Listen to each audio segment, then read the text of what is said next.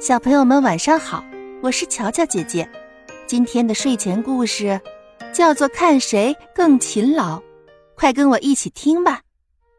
有两只小熊，分别叫小白和小黑，它俩都会捉鱼。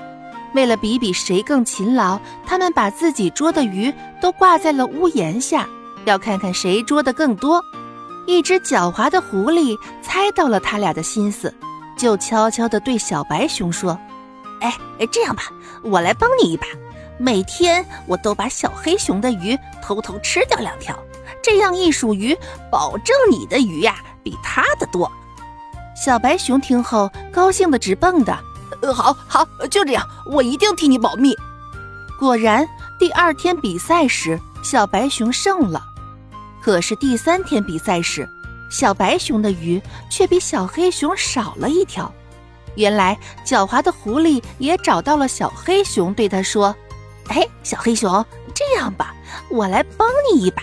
我每天都把小白熊的鱼偷偷吃掉两条，这样一比，保证你的鱼比他的多。”小黑熊也高兴的直蹦：“好好，就这样，就这样，我我一定会替你保密的。”就这样，狡猾的狐狸一会儿帮帮这个，一会儿帮帮那个。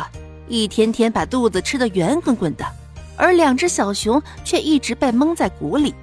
后来，当他俩终于明白这一切要找狐狸算账时，狡猾的狐狸却早已溜得无影无踪了。